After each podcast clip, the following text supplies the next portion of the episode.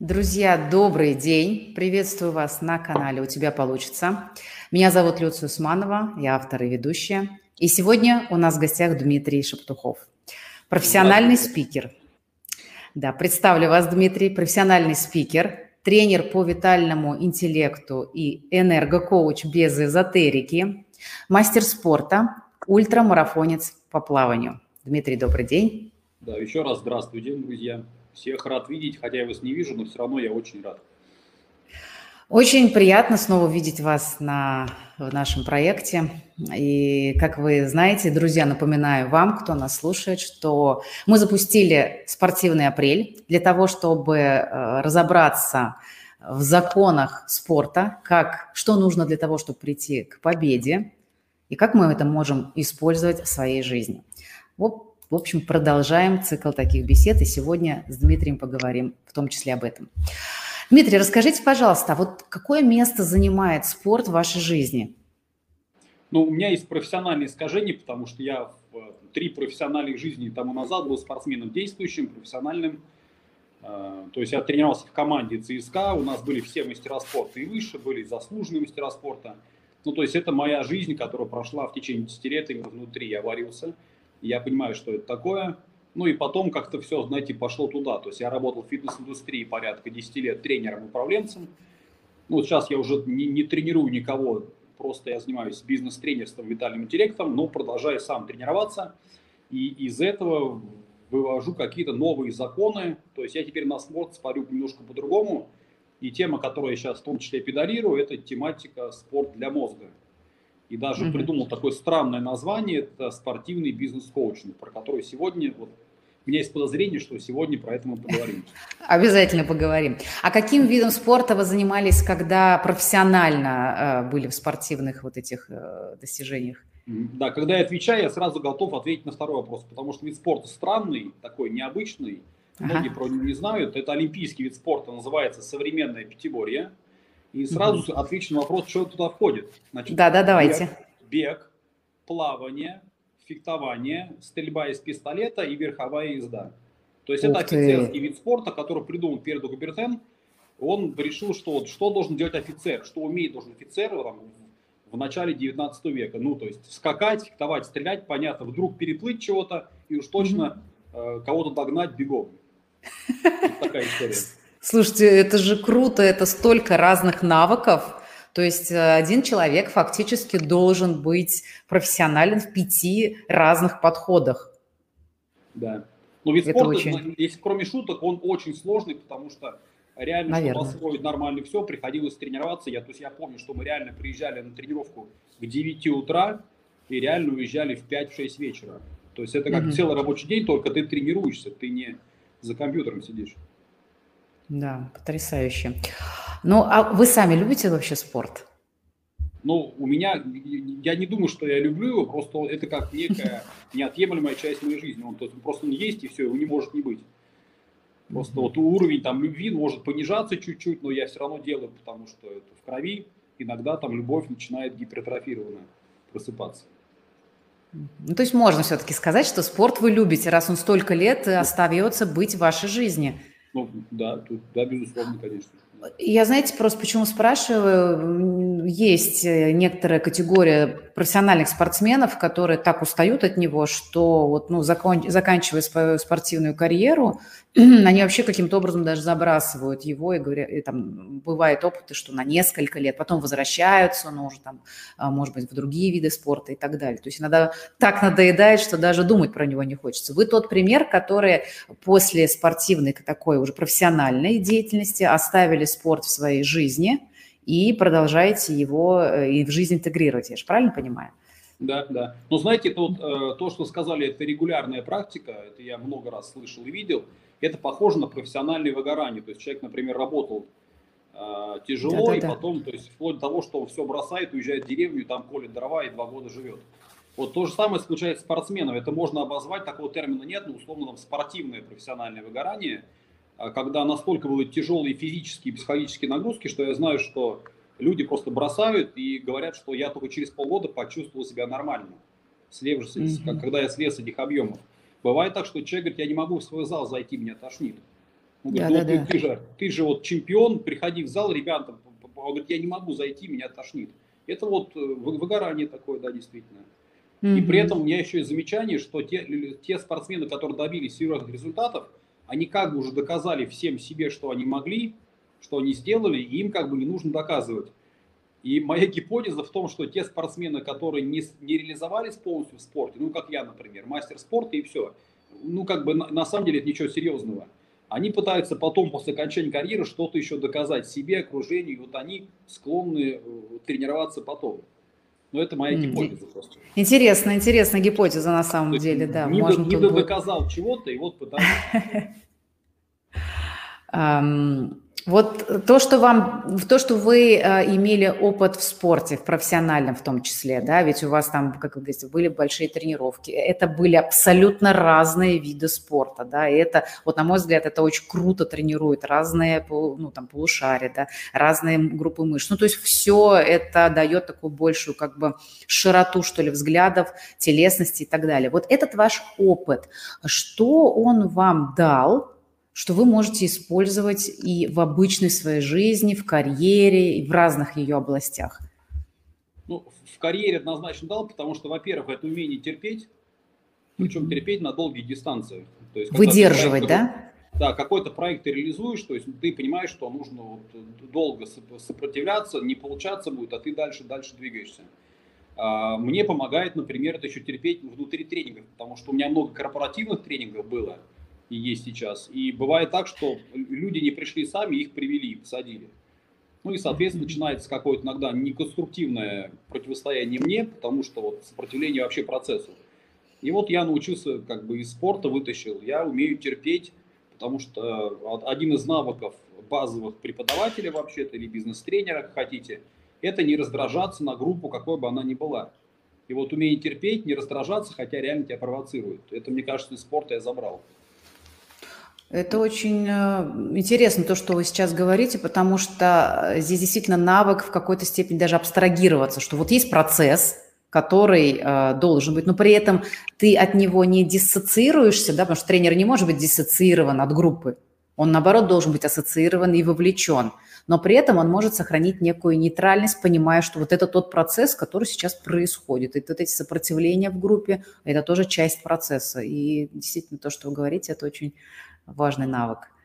Ну вот, да, я же э, педалирую тему спорт для мозга, и, соответственно, там есть прямые переносы. Например, я занимался в пятиборе, в том числе и верховой ездой, это преодоление препятствий. Mm-hmm. А там э, лошадь сильнее тебя в несколько раз, то есть у, у нее одна шея, она сильнее, чем ты весь сам. Mm-hmm. И на, насилием там ничего сделать нельзя, то есть можно только договориться. То есть сделать, сделать так, чтобы было лошади неудобно не прыгать препятствия, удобно прыгать. И в этом смысле я вижу такую тему, что группа, она все равно сильнее любого преподавателя, но то, что это группа людей. И если ты будешь с ней в конфронтации, то она тебя просто там сломает или там закроется, или, ну, то есть результата не будет. Нужно научиться вот с тем, кто сильнее тебя потенциально, как-то договориться, чтобы группе удобно было двигаться в сторону, заявленную в тренинге, и неудобно двигаться в другую сторону. Это вот интересная, мне кажется, мысль. Да, это очень прикольно. Мне кажется, мне понравилась эта метафора с лошадью, действительно. Ну, у меня небольшой опыт был верховой езды, но тем не менее был, и я понимаю, о чем вы говорите, насколько сильное существо лошадь. И тут никак, действительно никаких конфликтов э, даже намека на них или агрессии быть не должно, а наоборот максимальное погружение да, вот в этого животного, какой-то там внутренний контакт, э, приятие, да, вот все что угодно, чтобы случился вот этот вот э, целостный такой э, элемент, да, когда наездник с лошадью это одно целое. И очень интересная аналогия с группой, то, что вы приводите, потому что она ну, действительно складывается и случается тренинг именно тогда, когда вот это происходит, да, когда единение. И тогда идут процессы совсем ну, там, другой глубины и другого эффекта. Да, это хороший пример, спасибо. Ну, потому что действительно, когда ты из одной деятельности берешь то, что ты можешь перенести а, в другую деятельность, это ну, в том числе про широту восприятия, да, и мне а, это вот очень любопытно. Хорошо, вот знаете, еще несколько вопросов задам непосредственно про спорт, прежде чем мы перейдем про спорт для мозга, коучинг, потому что это, ну, в общем-то, любопытно. Вот смотрите, да, если вспомнить Древнюю Грецию, откуда, собственно, произошла та же самая Олимпиада, любовь к красивому телу, гармоничному человеку, все же мы много, а, как ни крути, берем оттуда. А, вот тогда был культ тела, и человек считалось, что гармоничный человек, он вот обнаженное тело, это красиво, и было очень э, приветствовалось развиваться да, в этом направлении. Но при этом э, греки не ограничивались только физической красотой тела. Считалось, что э, по-настоящему гармоничный человек, он должен быть э, развит в разных э, сферах, да, то есть и физически, и интеллектуально, и духовно. И вот большие спортсмены, чемпионы, они в том числе могли быть и должны были быть и образованными, и разбираться в искусстве, в науках и так далее. Вот на ваш взгляд, в современном спорте а, уделяется ли внимание вот этим разным аспектам развития спортсмена. Я, поскольку ну, не знаю, мне это действительно очень любопытно, нет ли перекоса только вот в то, чтобы ты был э, эффективен физически, чтобы все внимание, вся энергия была направлена только на это?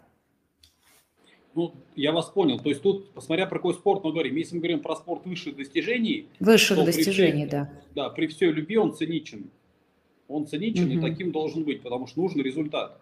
Ну, то есть, условно, я знаю, например, истории, что человек едет выступать, он является лидером, потенциально медаль олимпийскую золотую уже посчитали в копилку, а вид спорта субъективно оценится э, судьями да, угу. и внешний вид спортсмена влияет как-то там боком на, собственно, оценку.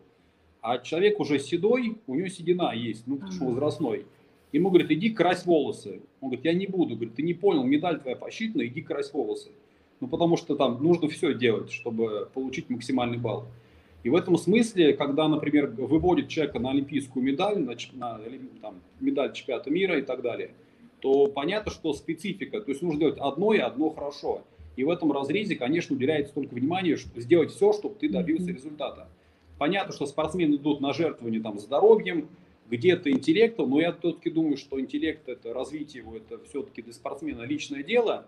И если все-таки у него мудрый тренер, который переживает за человека как человека, то, конечно, он тоже нас на путь истины настраивает. И, ну, например, скажу про себя, что когда я тренировался, то есть я честно за пять лет тренировок, вот когда я серьезно тренировался уже пять лет, то я прочел две книжки только. Меня не интересовало вообще ничего, кроме спорта. То есть, знаете, даже девушки меня сильно не, не волновали, я вот, вот, вот так был туда. Mm-hmm. Поэтому, конечно, мой интеллект сильно пострадал. Я сейчас чувствую, что вот те пять лет, которые мои сверстники учились в вузах, получали какое-то образование, прокачивали интеллект, развивали, я это время упустил, уже не нагнать где-то. Вот какая-то такая история. Но это вот, это вот то, что было, то, что есть. Я уверен, что сейчас это немножко не так, потому что сейчас, конечно, а, ну, потому что мир поменялся, возможностей больше у всех, в том числе и у спортсменов. Спасибо.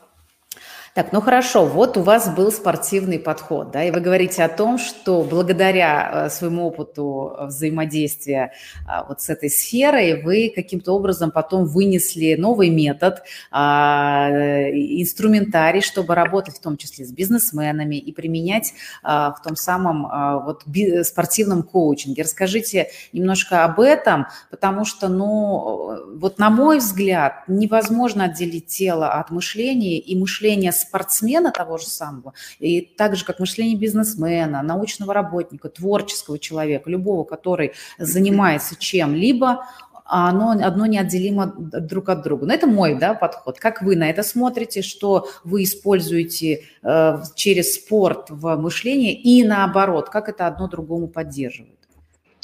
Угу. Да, ну действительно, там спорт, э, не спорт, извиняюсь, а тело и мозг одно целое, но при этом я верю только в осмысленный подход, потому что, например, если взять вот мою команду, мое поколение вместе тренировались и вообще поколение спортсменов других, то очевидно, что мы были примерно одинаково, одинаковой квалификации, примерно делали одни протоколы тренировок, но впоследствии из-за каких-то там установок личности одни из нас стали, ну, там, условно неуспешными, ну, то есть я знаю ребят, которые просто ну, работают в такси при всем уважении к этой работе.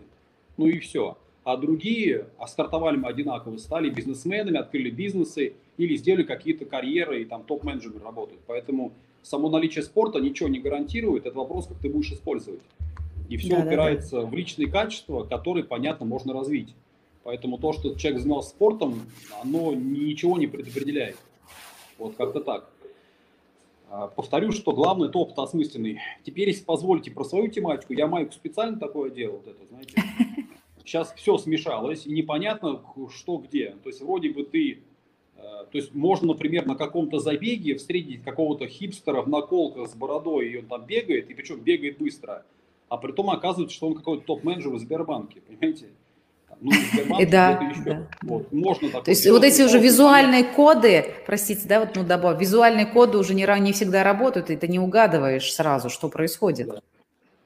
да, то есть человек в костюме воспринимается уже как-то вот, если он даже недорогой костюм, то уже как-то он, видимо, человек хочется выпедриться, его не хватает на работе, он, ну, в общем, вот такая история. В итоге я чего стал замечать последние, наверное, года 4 ориентировочно. Я стал замечать, что, ну, думаю, что многие тоже самое это делают, что прям какой-то бум бегущих, плавающих, там, боксирующих, э, соревнующихся бизнесменов, управленцев или просто людей креативных. Прям бум такой пошел, и замечает, чем э, выше уровень достатка интеллекта, тем, соответственно, тенденция больше, что человек начинает каким-то спортом заниматься. И на вопрос, а вообще зачем ты это делаешь, ты же управленец, у тебя бизнес серьезный, у тебя там уже жена, пять детей – у тебя дома коттедж, что ты вообще, что тебе не имется, у тебя даже вилла есть где-нибудь там. Ответ примерно вот такой, что ты знаешь, я когда стал заниматься спортом, я стал понимать, ощущать, что мой бизнес стал лучше, я как-то на команду лучше влияю, как-то я более организован, то есть люди прям отлавливают эти вот переносы. То есть одно, то есть вот этот малый мир, который как бы не важный, как бы не всерьез, влияет на большой мир, который всерьез. И угу. если порассуждать, то получается очень понятная деталь. То есть, например, представьте, что я какой-то бизнесмен, а, или, например, я занимаюсь трудовыми переговорами. Это моя главная работа. И, к примеру, я поставил себе цель, ну, допустим, как мужчина, пожать 100 килограмм. А сейчас я жму, ну, допустим, килограмм 80. И вот я к этой цели иду, допустим, взял себе персонального тренера и прям фанатично вот погрузился в эту историю – и мне это важно, я этим горю. И после работы я хожу на тренировки, и вот, допустим, я потренировался полгода, и моим тренером была назначена дата, когда мы будем эти 100 жать килограмма, я понимаю, что можно и не пожать их. Собрали mm-hmm. людей в зале, идите смотреть, сейчас будет нас репорт, то знаете, видеозапись там. Ты в Инстаграме уже писал полгода, что ты готовишься пожать сотку. И вот ты собрал людей, размялся, ты настроился, у тебя пульс высокий, ты переживаешь, волю в кулак, и, значит, ты с трудом, с большим, но поднял сотню, да, там, я извиняюсь, такое слово оргазм, все, то есть там крики, там, ты в Инстаграме, все это, люди хлопают тебе, ты обнимаешь свой, в общем, полный экстаз, и получается, человек проживает вот этот успех. Uh-huh. я вам гарантирую, что если цель была родная, интересная и сложная, то он его перепроживет еще сегодня пару раз, перепроживет успех утром, когда он проснется – и он придет в более ресурсном состоянии на работу, а в переговорах он покажет больше мастерство, просто потому что эмоциональный напор у него будет другой.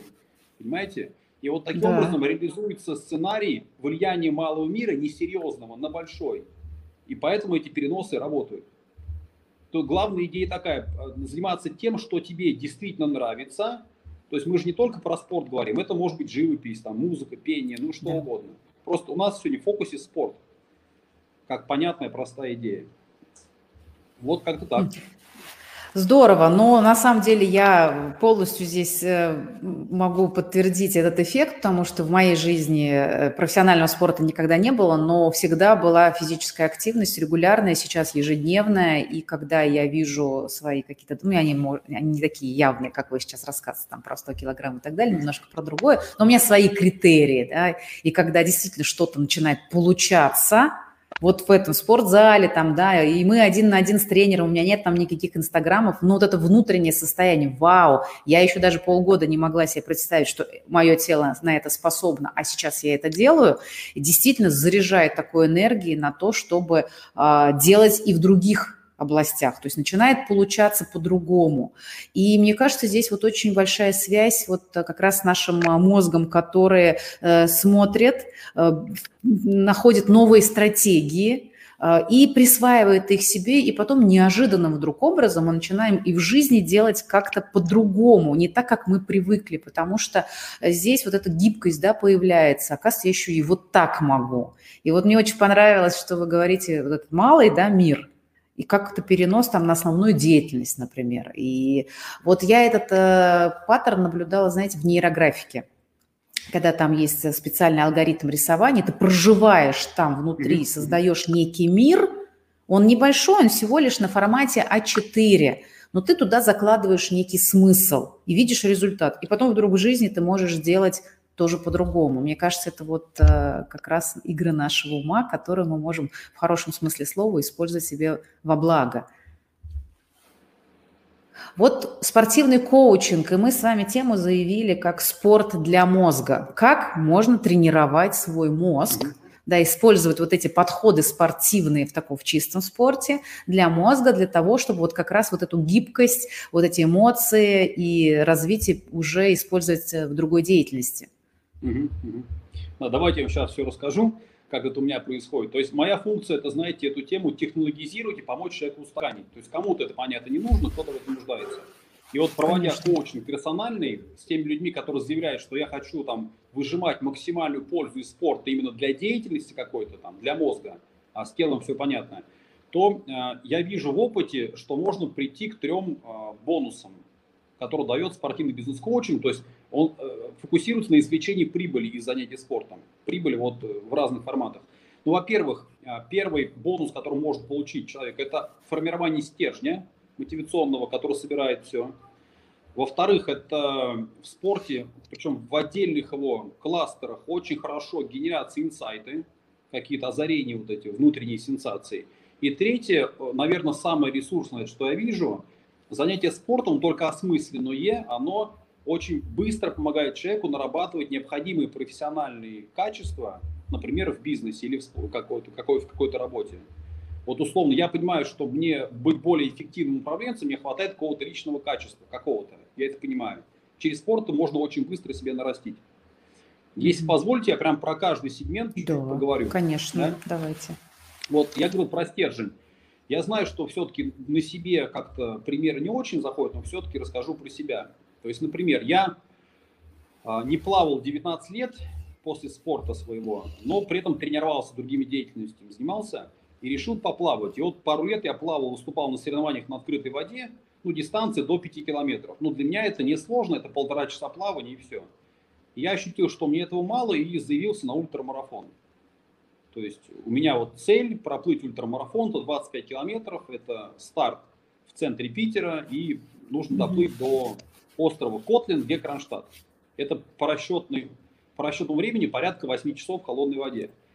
И Ого. для меня эта цель очень сложная. Я понимаю, что реально можно не доплыть. То есть утонуть нельзя, там лодка идет с тобой, но реально можно не доплыть. И тогда получается, что вот эта цель, с которой я живу месяцев 8, ну, буду жить 8 месяцев, а, она для меня как новогодняя елка. Вот мне нравится метафора с новогодней елкой. Представьте, что, ну не представьте, а у каждого из нас в доме лежат в коробках игрушки новогодние. Там, в какой-то коробке мишура, где-то там гирлянда, где-то... И они пылятся, они не нужны, они место занимают. То есть мы их не видим, эти коробки, они мешаться могут там и так далее. Но как только 29 декабря в доме появляется елка новогодняя, то все игрушки, они к месту, они играют. И весь ансамбль, он завораживает. И получается, что если у человека есть конкретная цель какая-то, ну, в моем случае это вот проплыть эту гонку, то все твои навыки, там, не знаю, знание английского, там, сила воли, социальные связи, что-то еще, они все, как эти игрушки, начинают на елке вот обрамляться. И поэтому, если человек, например, заявляет себе какую-то сложную цель, ну, эти, для кого-то экстремальная цель проплыть километр, потому что он плавать не умеет. Для него это реально будет очень сложно. Вот какую-то цель, да, и цель должна быть хотя бы среднесрочной, там, месяцев на несколько, вот тогда в его жизни появляется та самая новогодняя елка, которая все организует. И опять-таки замечено, что человек с такой целью, он становится более организованным везде. В бизнесе, в воспитании, занятиями своими детьми, там, не знаю, вот в чем, в чем угодно абсолютно. Это организует. Это точно организует питание, это точно организует режим дня, это точно является, является вытесняющим моментом по отношению к вредным привычкам совершенно точно. То есть не факт, что я брошу курить, но я буду точно курить меньше. Ну, такой стержень появляется. И это вот первое, что можно сделать. Чтобы в своей жизни появилась такая красивая новогодняя елка, то а, я рекомендую заявить для себя, то есть выработать, понять какие-то соревнования. Они понятно, что для тебя должны быть безопасны, и нужно найти баланс между тем, что это можно сделать, но достаточно сложно. Mm-hmm. Вот как-то так. Это первый выход, который можно получить от, а, собственно, спорта. Теперь э, второе, там, не знаю, перебивка у нас будет какая-то, давайте я сразу про второе поговорю, это технология инсайтов. Да. Технология инсайтов, она следующая. А, ну, заметьте, что какие-то супер идеи по работе нас не посещают во время самой работы. Нет. Нет, а в каких-то вообще непонятных местах. Вообще, да, это тоже очень интересное свойство мозга, да. это да, можно про, про это, это будет поговорить потом. Да, угу. Про это много написано, вроде там да. все уже структурно понятно. То есть технология инсайтов, она примерно такая, как пишут нам нейробиологи и физиологи современные, что ты в себя грузишь какую-то задачу, какую-нибудь да. труднорешаемую, дальше ты должен по ней самообразовываться, там, читать, Контент загружать. Грузить то, потому что прорыв может прийти только в голову, который подготовлены по этой тематике. То есть ты, и ты, чем ты усиленнее думаешь, как решить, тем, соответственно, труднее мозгу что-то сделать. А потом можно отключаться, заниматься чем-то вообще другим, и там срабатывает дефолт систем мозга, и как раз вот есть mm-hmm. шанс, что в эту работу, там, глажка, там, мойка, уборка полов, ну, не знаю, что-то еще, соответственно, есть вариант инсайта. То есть нужна какая-то несложная по координации работа, во время которой может инсайт накрыть. И в этом смысле циклические тренировки – это одно из самых лучших а, воздействий. То есть, например, бег, ходьба, вот это нордик walking с палками ходьба, плавание, там, не знаю, ну что угодно, велосипед, лыжи, чего угодно. Ты просто едешь на велосипеде, ты не думаешь о том, как тебе педалировать, потому что это рефлекторно происходит у тебя. Как раз вот этот момент, э, эта тема инсайт может случиться. Э, известная книжка «Состояние потока» как раз про это. То есть ты бежишь, попадаешь в состояние потока, ты ничего не соображаешь, и вот как раз какая-то идея может клюнуть. Поэтому тут такой, знаете, э, момент интересный, когда я работаю с людьми, которые про инсайты, то есть задача сложная, я там спрашиваю, скажи, вот ты когда будешь бегать? Он говорит, сегодня вечером побегу, свою десятку, например. Я говорю, окей, ну хорошо, тогда с каким запросом побежишь? С каким запросом побежишь? То есть ты понятно, что потренируешь сердце, это полезно, это здорово. А, а запрос какой у тебя? Он говорит, ну вот я там нужно понять, продавать ли мне там вот актив, не продавать. И это твой запрос твой, ну беги тогда с ним. Круто. То есть, а, а То есть а, можно прям человека... формировать запрос на каждое свою там, тренировку, забег и так далее. Прикольно. Да, таким запросом. Да. То есть это как раз вот спорт для мозга. Ну вот, вот такая история. И, наконец, третий кластер, который мой любимый, там просто ассортимент огромный. Вот смотрите, э, это наработка навыков психологических, ну или свойств личности. Вот давайте так вот сделаем следующую историю. Например, а, я играю в теннис большой. И чтобы не отбить какой-то удар, нужно мне в моменте, вот, вот мяч летит сюда, я понимаю, что сейчас будет удар, нужен удар, там, допустим, справа, и э, ты должен сразу думать о трех, четырех или пяти вещах. То есть нужно перехватить ракетку вот так, поставить ногу сюда, отвести ногу туда, а не туда. И, соответственно, вот если ты эти пять компонентов успеешь сделать, то удар будет качественный. Причем из этих пяти компонентов один главный вот какой-то, который у тебя не получается и так далее. И фокус внимания сразу на несколько составляющих. И когда ты не просто играешь в теннис, а ты играешь осмысленно, то это очень классно переносится на проект. Ну, допустим, я сейчас реализую проект. И когда реализую, мне нужно одновременно держать фокус меня и моей команды на пяти, там, на, допустим, пяти самых ключевых вещах. И одна из них доминирует. И вот когда я играю в теннис, я обучаюсь фокусироваться на чем-то, на ассортименте и думать про главное. И тогда контрперенос может очень даже помочь. И поэтому вопрос, когда ты идешь играть сегодня в теннис с своим тренером, а ты, например, играешь два раза в, а, в неделю, то я спрашиваю, скажи, а ты про что сегодня в теннис играешь? То есть чему полезному научиться хочешь, помимо там техники наработки удара? То есть у тебя в бизнесе что нужно решить? Вот это. И как тебе теннис помочь может? Ну, такой вот коучинг. Ну, коучинговый подход. И человек думает, да, я сегодня буду играть в теннис, нарабатывать удары с тренером, а я, у меня запрос будет еще и про это. Про бизнес буду думать, как это. Вот модель. У меня здесь вопрос. Очень, очень прикольно вообще. Я слушаю, мне нравится все. И у меня здесь, соответственно, вопрос. Для того, чтобы... Э, с... Вообще, э, честно, очень простая, элегантная, красивая схема. Я восхищена, правда. Я прямо себе уже ну, беру Просто, там... знаете, вообще, да, да, вообще коучинг, он про элегантное решение без насилия. Угу, угу. Так вот, смотрите, прежде чем, э, условно говоря, смотрите, я загружаю в себя вот этот контент, да, по своей задачке, там у меня проект какой-то. Естественно, для того, чтобы меня осенило и для того, чтобы я вот эти свойства личности какие-то нужные мне развивала, мне нужно время, как по загрузке полезного контента по моей теме в свою голову, да, да, в свое внутреннее пространство, также и по выработке некого навыка в спорте. То есть вопрос в следующем. А, особенно это касается тех, которые только хотят, например, начать применять вот этот фитнес, да, спорт, любой, вернее, не фитнес, а вот спорт любой, а, для вот решения таких практичных, в том числе, задачек.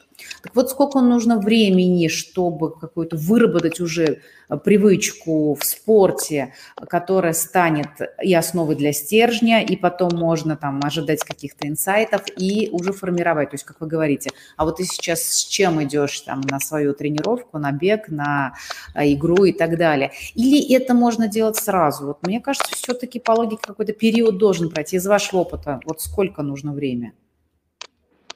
Ну, я четкой цифры не дам, типа там нужно 16 дней, и тогда у вас получится. Нет, конечно. Очень ориентировочно. Да, да, да. Ну, во-первых, если мы говорим про, вот, э, про спорт для мозга, то абсолютно необходимо работать с профессиональным тренером. Потому что только он тебе подскажет какие-то очень тонкие детали. И даже если брать такую простую тематику, как бег, если вы поговорите с тренером профессиональной по легкой атлетике, он, он вас накроет сотнями тонких, тончайших рекомендаций, начиная от того, как ставить ногу, как должны быть руки, как, какие должны быть кроссовки, куда дышать и вообще и так далее. То есть даже в беге, там, я просто бегал сам профессионально, там очень много тонкостей. И поэтому, если вы просто начнете бегать, плавать и так далее, то шансы вот вытащить какие-то полезности, они, конечно, есть, но не такие абсолютно. Поэтому с тренером. И не обязательно платить ему там каждый раз. Есть такая возможность финансовая. Просто, например, у меня есть тренер, который меня ведет, оплачу ему небольшую сумму в месяц, и с ним общаюсь раз в неделю по скайпу и получаю программы. Ну, какие-то такие вещи. И если мы говорим про бокс, про теннис, по горной лыжи, конечно, с тренером. Вот если тренер есть, то вы начинаете понимать глубокие тонкости, и не только прогрессируете в этом виде спорта, а еще и, соответственно, вот про инсайты вы тоже много больше получите. А, условно говоря, условно, я думаю, что должно пройти от 5 хотя бы до 10 осмысленных тренировок, осмысленных в процессе, и тогда на что-то можно рассчитывать. Но это опять абсолютно субъективно. Просто с первых там двух-трех раз мало что понятно тебе. Да, я вот ну, как раз про это и спрашиваю чтобы вот э, спорт, он стал, встроился некоторым образом в тело для того, чтобы использовать те механизмы, про которые вы говорите. Да? И мне кажется, здесь логично, чтобы прошло некоторое время, потому что этот навык тоже нужно себе присвоить, да, чтобы это начало работать на уровне каких-то телесных, где-то рефлексов, где-то управляемого подхода к телу, где-то вот этих ощущений, да, которые мы испытываем в процессе тренировок и так далее. И поэтому вот, ну, мне тоже представляется, что это некоторое время осмысленное оно должно пройти, и, конечно, все очень индивидуально, но 5-10 это уже некий, пусть э, там небольшой, да, очень условный, но ориентир для тех, кто хоть хотел бы начать такой метод применять. Можно ли в этот процесс пойти в режиме некого самокоучинга? Или нужно идти вот ну, к вам или к какому-то другому подобному коучу, который будет использовать э, спорт как некий э, тренажер для мозга, если можно так сказать? Ну, тут э, я же могу сказать прямо, только ко мне я все решу за ваши большие деньги. А, тут момент такой, если человек реально занимается спортом, у него тем более есть тренер, он реально получает, извлекает пользу, то зачем кто-то еще? А, есть ты хочешь процесс усилить, тебе реально это нужно, то, конечно, с специалистом, поддерживающим, это будет сделать проще. Ну, то есть я, я не работаю там годами, мне достаточно трех сессий, чтобы настроить программу дальше без меня. То есть моя цель стать ненужным, я леса настраиваю, три занятия, это обычно распространяется на две недели, может быть на три. И потом человек сам, есть, вот, я так точно работаю, отпускаю человека, все. Вот как-то так, да. Ну, то, что вы ну, рассказываете... Ну, про... ага. Не-не-не, говорите, я потом да, спрошу. Да. Ну, на самом деле... Да, то есть У нас, видимо, небольшой временной лак идет, поэтому мы да. немножко тут перебиваем друг друга. Слушаю вас. Да. Есть три направления по, по поводу стройки. Первое – это как встроить мотивацию долговременно тренироваться, вообще про мотивацию к тренировкам. Это не касается тем мозга. Тут у каждого свое есть, да. Второе, если мы говорим про спорт профессиональный, то там вообще все долго. Ну, допустим, я когда тренировался, у нас мы занимались в одном зале со сборной России по фехтованию на шпагах и э, там олимпийский чемпион у нас был, и они говорили так, что фехтовальщик начинает понимать, что он делает в бою через примерно 8 лет. А до этого он просто шашкой машет, не понимает, что происходит. Но это нам не нужно, мы же сейчас не готовимся на Олимпиаду. А вот ну, извлекать да. инсайты, я думаю, что можно начинать, там, если в случае бега, плавания с первой тренировки, они могут прийти. В случае с, со сложно координационными историями, через там 5-10 занятий, это условно месяц. На скидку. Mm-hmm. Вот так.